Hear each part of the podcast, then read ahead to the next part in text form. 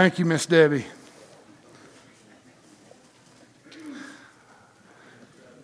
Living in the South brings a lot of um, different traditions, traditions, rituals, whatever you want to call them. Homecoming is one of those things that has um, had roots for a long time in the South.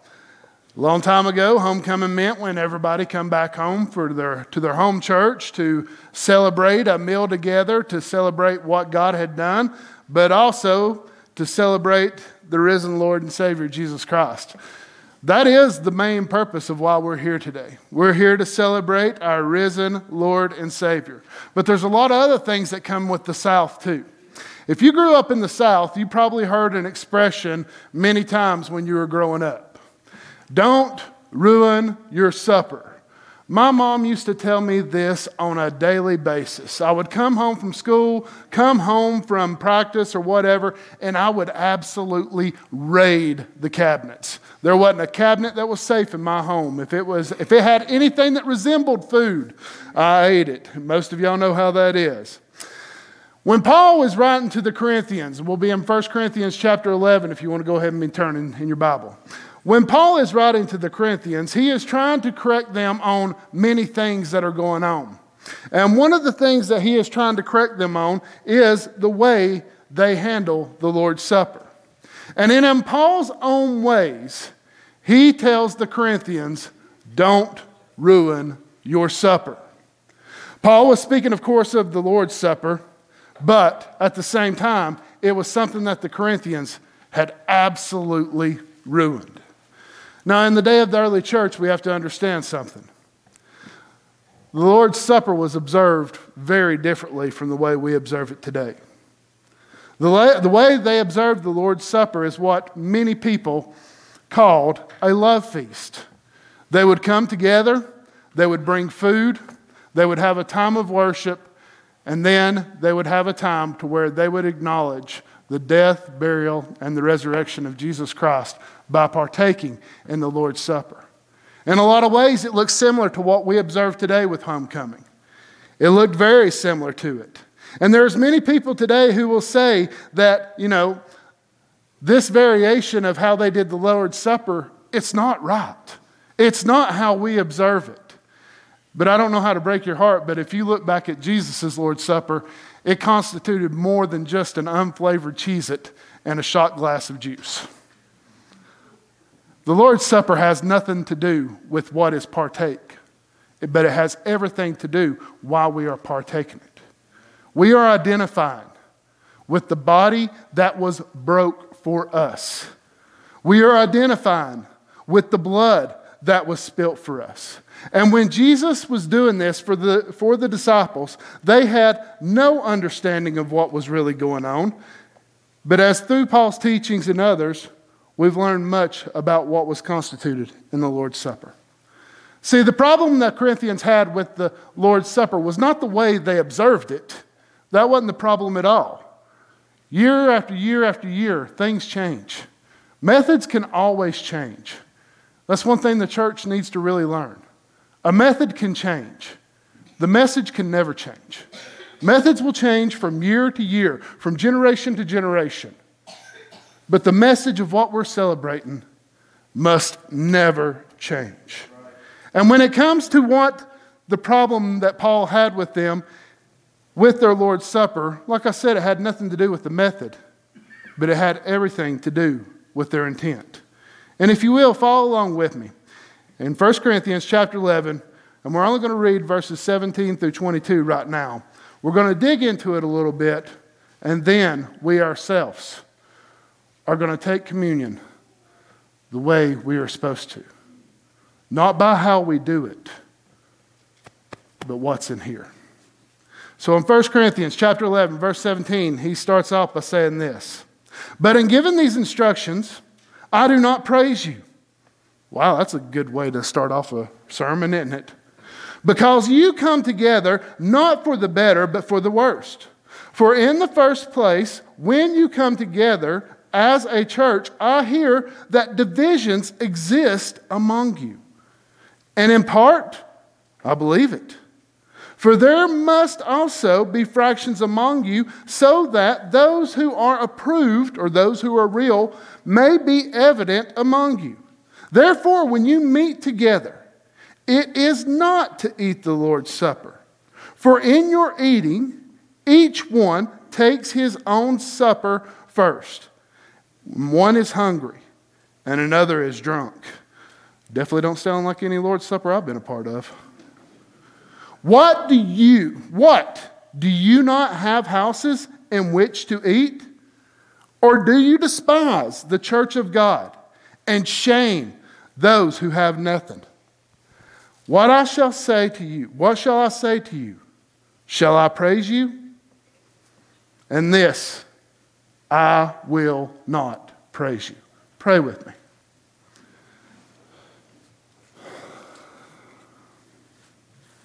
Father, there's many times in our life that I think we forget that our worship isn't about how we do things. Our worship isn't about the works of our hands, but our true worship is centered in our heart. Places that are not always evident, Lord, to us, but places that are very evident to you. So today, Lord, as we go through this scripture, and we look at see what the issue that the Corinthians had with the Lord's Supper is, I pray that we would be examining ourselves as well, Lord, to make sure that there's none of these issues that we have going on in our heart as well. Father, these issues that we have, what is amazing to me, Lord, is often they're not so obvious to us, but they're very obvious to the people who are around us. Father, today we come before you. And the only way that we can come before you is what you've done through your Son, Jesus Christ. Today we celebrate that blood that was spilt for us to give us forgiveness of sin. We celebrate that body that was broken for us, the most selfless act of love, Lord, that's ever been portrayed. And Father, I pray that you would help us to remember as we partake in this coming together that it's all about you. It has nothing to do with us. It is all about what you have done.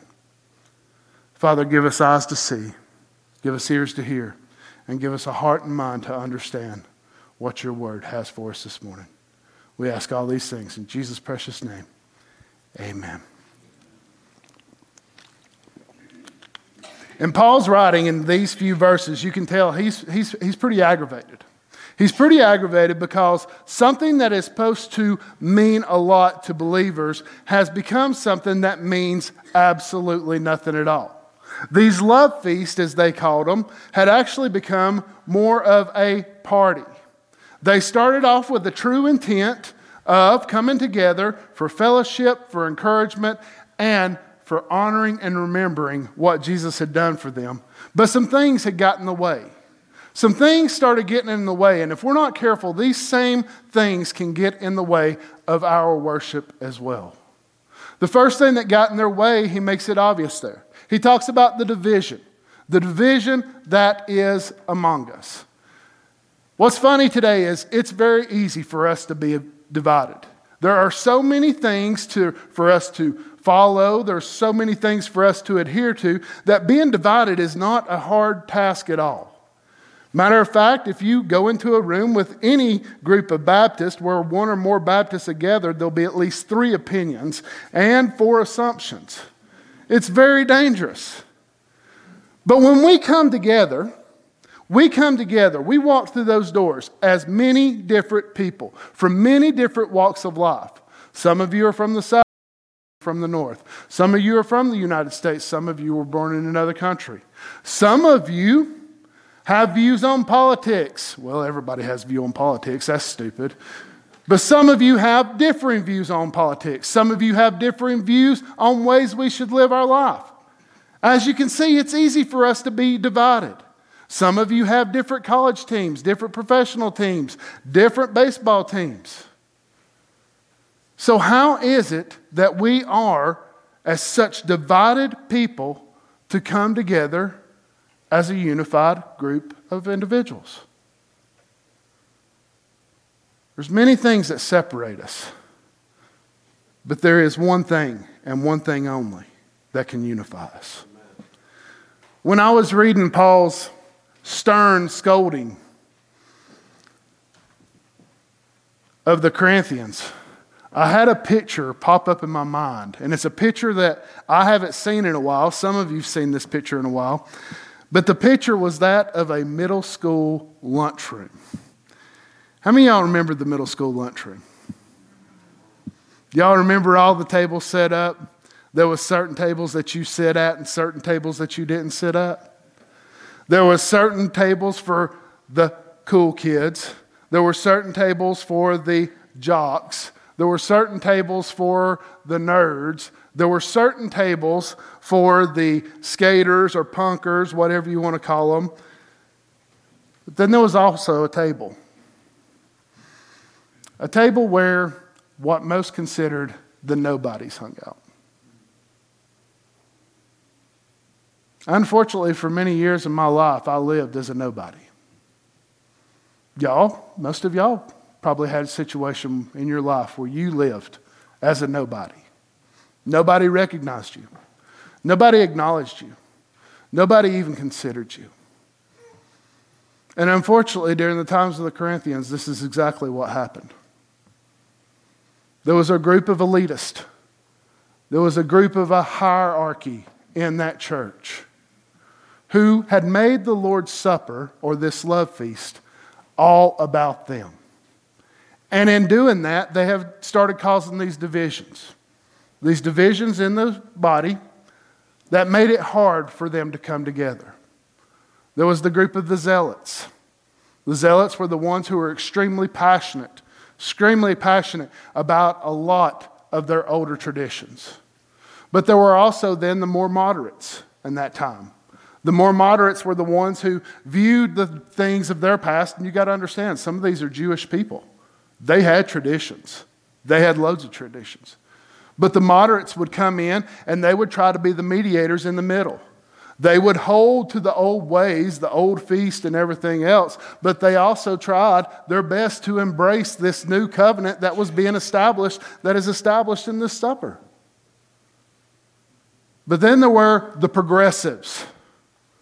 The progressives were the ones who wanted to do away with everything of the old and hold to nothing but the new. In a church today, in any church you go to today, you will find these three groups of people. You will find the people who have been in a church all of their life. And they want that church to stay exactly how they remember it. They don't want anything to change, they don't want anything to be hindered. And a lot of times, they don't want anybody from the outside to come in and change it. It's dangerous. That's dangerous. Because a church that is supposed to be accepting of everybody has held stronger to its tradition than it has to what God has done for us. Then you've got the people who come to try to be in the middle. I'm more of a moderate. I'm not going to lie to you. I'm more of a moderate. Yes, I grew up in this church. I grew up in this church. Wasn't long after I was born, mom brought, drugged me here. Where I, seriously, she did. Where I am standing right now, I think it's humorous because I know a lot of the history of the church. Where I am standing right now is where the outhouse of the old church used to stand. I spent a lot of time out at the outhouse, not using the bathroom, but having my backside tended to, if you know what I mean. So I know where we've been. I know what we've come to. And there's a lot of things that I want to hold to as well. But there's also the things here that I know that are more important than our traditions, than our past, than our legacies. All of us are scared of the progressives because the progressives want to come in and change everything. And even today, progressives has brought in a negative mindset When we think of the word, word progressive, a lot of us think of another term that has completely been perverted as well. But these progressives have a heart. They have a heart for the Word of God to be spread throughout all of the world. And they're not willing to let anything stand in the way to making this Word of God go from here to the uttermost parts of the earth. So let me ask you a question Who's wrong? No one. No one. No one's wrong. Everyone has their views, everyone has their opinions. But these opinions hold nothing to what the Word of God has for us. And in the Word of God, and especially in Ephesians 4, Paul wanted to make it very clear that we should not allow anything in our life to divide us. And he says in Ephesians 4 to make every effort to keep yourselves united in the Spirit, binding yourselves together in peace. For this one, for there is one body, one Spirit, just as you have been called to one glorious hope. There is one Lord, one faith, one baptism, one God, Father of all, over all, in all, and living through all. But it's easy for us to be divided. It's easy for us to be divided because a lot of times we major in a lot of the minor things of life. The Lord's Supper is focusing on the most major, pivotal point in our life. It's focusing on the body that was broke for us. It's focusing on the blood that was spilt for us. And here in a few minutes, when we come to these tables to partake of these elements, that's the only thing that should be at the forefront of our mind. Jesus said, You do these things, and you do these things in remembrance of me. The most important part of the Lord's Supper is unity. And God's church is supposed to be a symbol of a unified people coming together to worship one God in one spirit with one truth. I pray we never get as divided as the Corinthians. So, how did they get so divided? How did they get in such small groups? Well, one reason is there was a lot of self deception. There was a lot of self deception. There was those group of people who some thought they were the elitist and they looked on everybody else as not so holy. Y'all know anybody like that? Y'all know anybody who is a holier than thou individual? I mean, just being in their presence makes you feel like you're like you're a baby Christian. You don't even want to have a conversation with these individuals because they talk so high that you would have to jump on a 747 to even begin to get their interpretation of what they're saying. But what's funny to me is no matter how holy we think an individual is, or how good of a communicator an individual is, or how smart an individual is, they still had to have the same atonement for their self that I've had to have for mine. They still needed Jesus' body. They still needed Jesus' blood. The same thing that paid the sin debt for me is the same thing that paid the sin debt for all. We forget this. We forget this. We forget that every drop of blood that was spilt from Jesus' body was meant for this world. We forget that when his body was crushed, when his body was beaten, when his body was torn apart, it was done for all of us. So to think, to even think that we're elitist or we've got ourselves together, it's kind of, it's kind of foolish, isn't it? Because if we had ourselves together, if we had all of our garbage tidied up, then we wouldn't need Jesus at all. Paul went on to say in Galatians, he said, For if anyone thinks that he is something when he is nothing, he deceives himself. And then jumping on down a few more verses, he said, Do not be deceived, because God is not mocked. For whatever a person sows, that he will reap. For the one who sows of his own flesh, or by what he's doing, will also slow, reap of his flesh corruption. But those who sow of the Spirit will reap eternal life. I want you to look around. Look around. Go ahead, it's all right. Look to your left, look to your right, look behind you, look in front of you, look underneath you. I don't know, there may be somebody hiding under there. No one, no one in this room will be allowed to enter heaven without Jesus.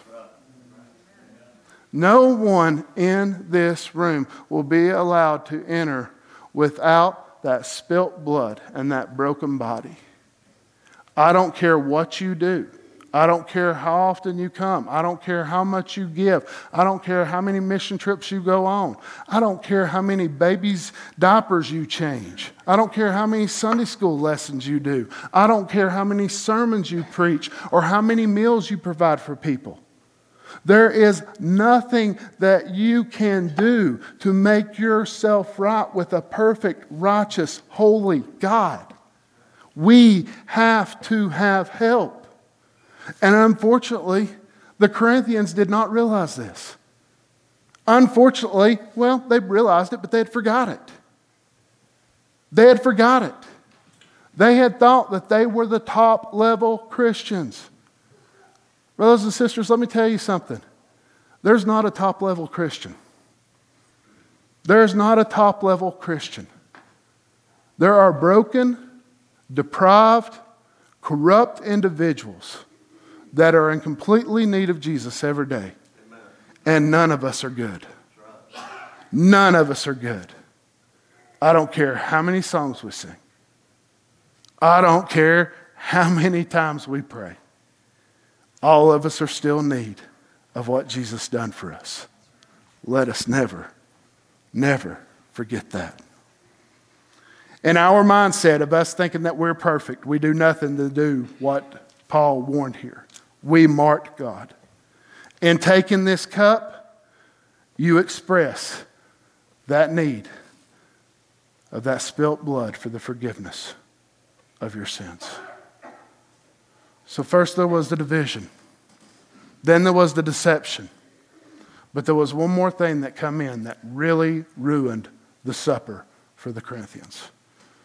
And this is something that all of us see pretty prevalent today. How many of you know a selfish person? How many of you is that selfish person? There you go. Yeah, now we're getting real. That was confession time if y'all didn't know it. The rest of y'all, y'all can do it in a minute. It's all right. But the Corinthians had forgot one key aspect that this supper, no matter how they did it, the love feast, if they took a cracker, if they took some juice, no matter how they did it, they had forgot this one thing. This isn't about you. This isn't about you. And this is hard for us today because I, I, love how words pop up at different times, but one word that's come to my mind a lot over the last couple of years is narcissistic. Narcissistic. Do you know what narcissistic is? Narcissistic is when everything is about you and you belittle everybody below you. Narcissism is prevalent. You don't believe me? Get in Facebook. Facebook is nothing but a breeding ground to equip people to be more narcissistic. You put a keyboard in front of somebody, they get really brave. You come face to face with somebody, they shut their lip. You ever notice that? But we have been training ourselves to be even more critical, even more thoughtless of others. And, brothers and sisters, we've come to a point to where we do think everything is about us. We think everything that happens in this life is about us. We read a comment, we read a blog, we instantly get offended, and we instantly start throwing a defense. Narcissism is nothing more than selfish, egotistical thinking. The Corinthians had become very narcissistic. They went out, they had this big spread, this big spread in front of them. And the elitist, being who they were, they would go first. And when they would go first, they would honestly hoard their bowls, baskets, whatever they had, absolutely full. And not even consider leaving a crumb for those behind them. A lot of times, the elitist were the only ones that ate in these love feasts. The poor that had come, they were left out. The less marginal Christians, they were left out.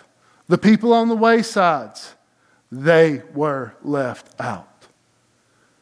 And they had forgot something that even the church today has forgot as well. They forgot that the church is the only organization that does not exist for itself. Nothing we do is about us. Everything that we do in our interpretation of God's word is supposed to be about God and others. God and others. The arrows are never supposed to be pointed at us. But they had allowed this to take place. And you know, here's the funny thing. Like I said before, selfishness is something that is hard for us to see in ourselves. A selfish individual never realizes they're selfish, do they? No. No, they don't think they're selfish. But it's very easy for people to see how selfish we are. When's the last time somebody pointed out to you that you were selfish? When's the last time you looked in a mirror and just asked yourself, God, am I selfish? God, do I make everything about me? God, do I focus more on myself than I focus on others?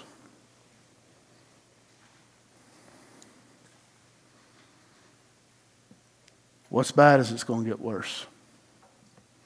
2 Timothy verses 3 through 5, uh, chapter 3, 1 through 5 says this. But understand this, that in the last days there will be no there will be difficult times. People will become even more so lovers of themselves, lovers of money, arrogant, abusive, disobedient, ungrateful, unholy, heartless, unpleasable, slanderous, without self-control, brutal, not having loving, not loving what is good, treacherous, reckless, swollen in conceit, and having the appearance of godliness. Did you hear that? They've got all of these things, but they have the appearance of godliness, but they deny its power.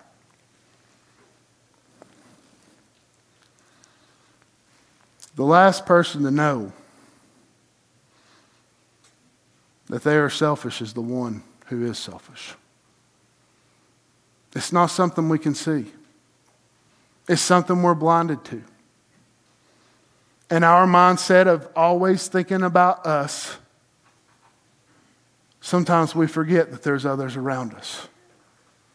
And sometimes, even as a church, a church can even be seen as so selfish that the community wants nothing to be with them. In the breaking of Jesus' body, we see the most selfless act of love that could ever be given to us. You ever thought about this? What benefit did Jesus get out of the cross? Don't you think about that for a minute. What benefit did Jesus get out of the cross? Did it help him? No. Did it esteem him? Absolutely not. Did it elevate him? Yeah, in a vertical stance, but not in a society stance. The cross brought nothing but shame, ridicule, pain, and hurt to Jesus. Because the cross, Jesus knew it wasn't about him, it was about you. It was about us. And that's what we're here today to remember. Paul makes one very bold statement that I do want to reread. In verse 22, he makes this statement. He says, What? Do you not have houses in which to eat or to drink? They had become so blinded to what they were doing in their love feast that honestly, what Paul is saying is it would be better for you to stay at home than to meet as a group. Wow. That's harsh. Then he says, Or do you not, or do you despise the church of God and shame those who have nothing? When we come together to partake in this, the only reason we're doing it is because of what Jesus done for us. It's nothing about us. It will never be anything about us. It's all about Him. And the only reason we come together and partake of this is because He made this sacrifice for us. And the church is an assembly of God's people, ecclesia, called out people, people who have made Jesus Lord, Master of their life. It's unlike any other group of people because it's a group of people that come from different backgrounds. It's a group of people that have different views. It's a group of people that look different, smell different, act different, talk different. But they all come together under one banner. This group of people is very diverse. It's rich, it's poor, it's Jew, it's Gentile, it's upper class, lower class, adult, child, free, enslaved, educated, uneducated, male, female. It's from here, ain't from here. It's north, it's south, it's east, it's west. It is the most diverse group of individuals that you will ever see in your life who come together under the name of Jesus Christ.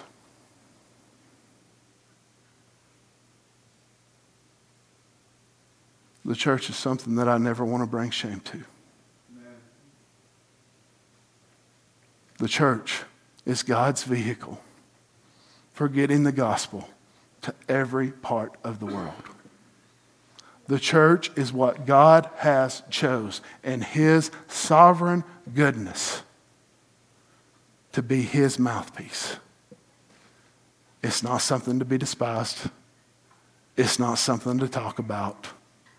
And like I told some of y'all a long time ago, some of you men, you don't like it when other guys talk about your girlfriend or your wife, I'm pretty sure Jesus don't like it when you talk about his either. We are his bride. We are his people. And today, we gather to remember what he's done for us. Everybody, bow your heads and close your eyes with me.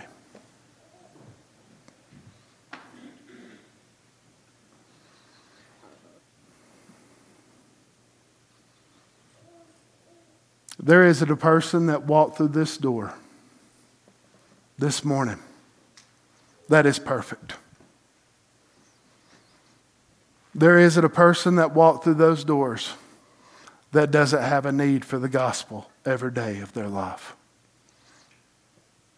Maybe this morning, some of you, for the first time, that you've realized You need Jesus. And I'm going to give you an opportunity here in a minute. I'm going to give everybody an opportunity in a minute to examine yourself,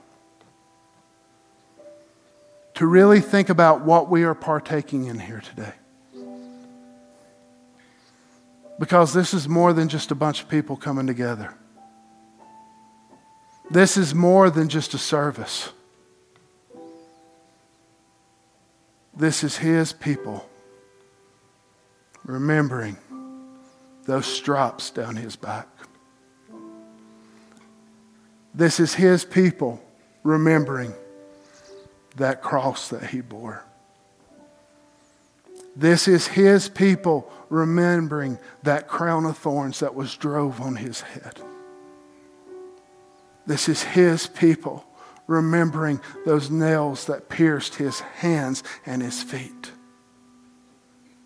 This is His people remembering that spear that was jabbed in His side. This is his people remembering that he died for them. During this time, as Debbie plays, we're going to take a minute just to be silent. If you have never professed Jesus Christ as Lord, Master, and Savior, I'm going to be right down here. I invite you Come talk to me. And allow me to explain to you how much Jesus loves you. For the rest of us, I ask that you examine yourself. And I ask that you ask these three questions, actually, four questions. Is there divisions? Is there divisions in my life?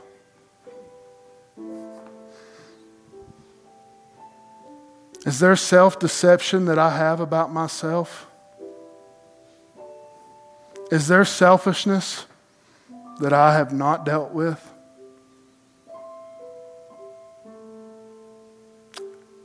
Have I, at any point in my life, not held the church and the sanctity of how God created it? This morning, if any of those exist in your life, I'm asking you to repent. Before you partake, we're going to read some scripture here in a minute about how many people partook in this, this ordinance in an unworthy manner. And those four things were the unworthy manner that Paul was talking about. And this morning, if you have any of those in you, I beg you, repent. Take this time to search yourself. And I'll close this time out in prayer.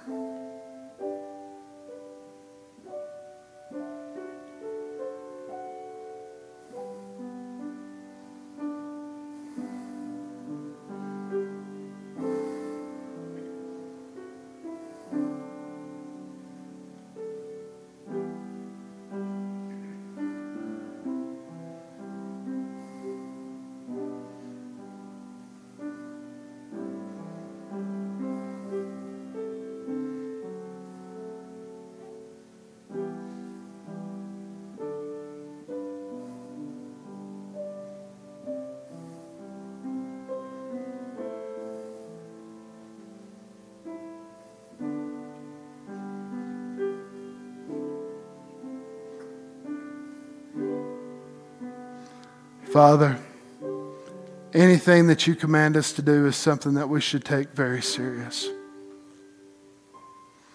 You've commanded us to go and make disciples.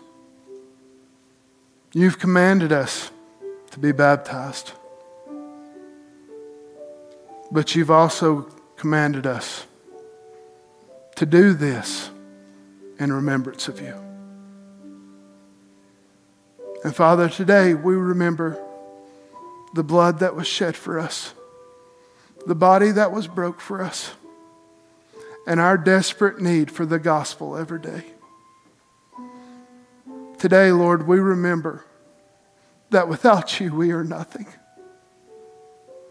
But with you, we have everything we'll ever need. Thank you, Lord, for being so good and gracious to us. As we partake of these elements, Lord,